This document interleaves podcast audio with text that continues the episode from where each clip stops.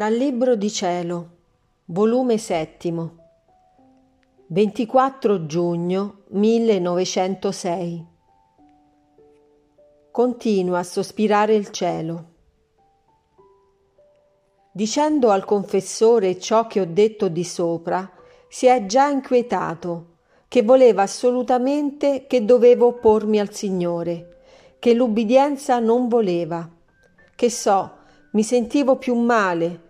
Il pensiero di tante privazioni del benedetto Gesù, che mi aveva tanto scottato e riscottato al vivo, mi faceva anelare al cielo. La mia povera umanità la sentivo al vivo e andavo borbottando contro l'ubbidienza. La mia povera anima me la sentivo come sotto d'un torchio e non mi sapevo decidere.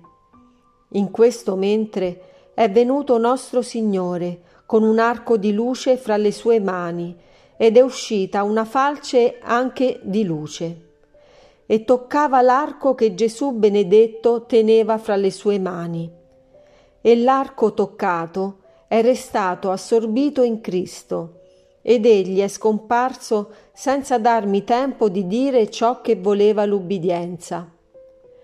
Io comprendevo che l'arco era l'anima mia e la falce la morte.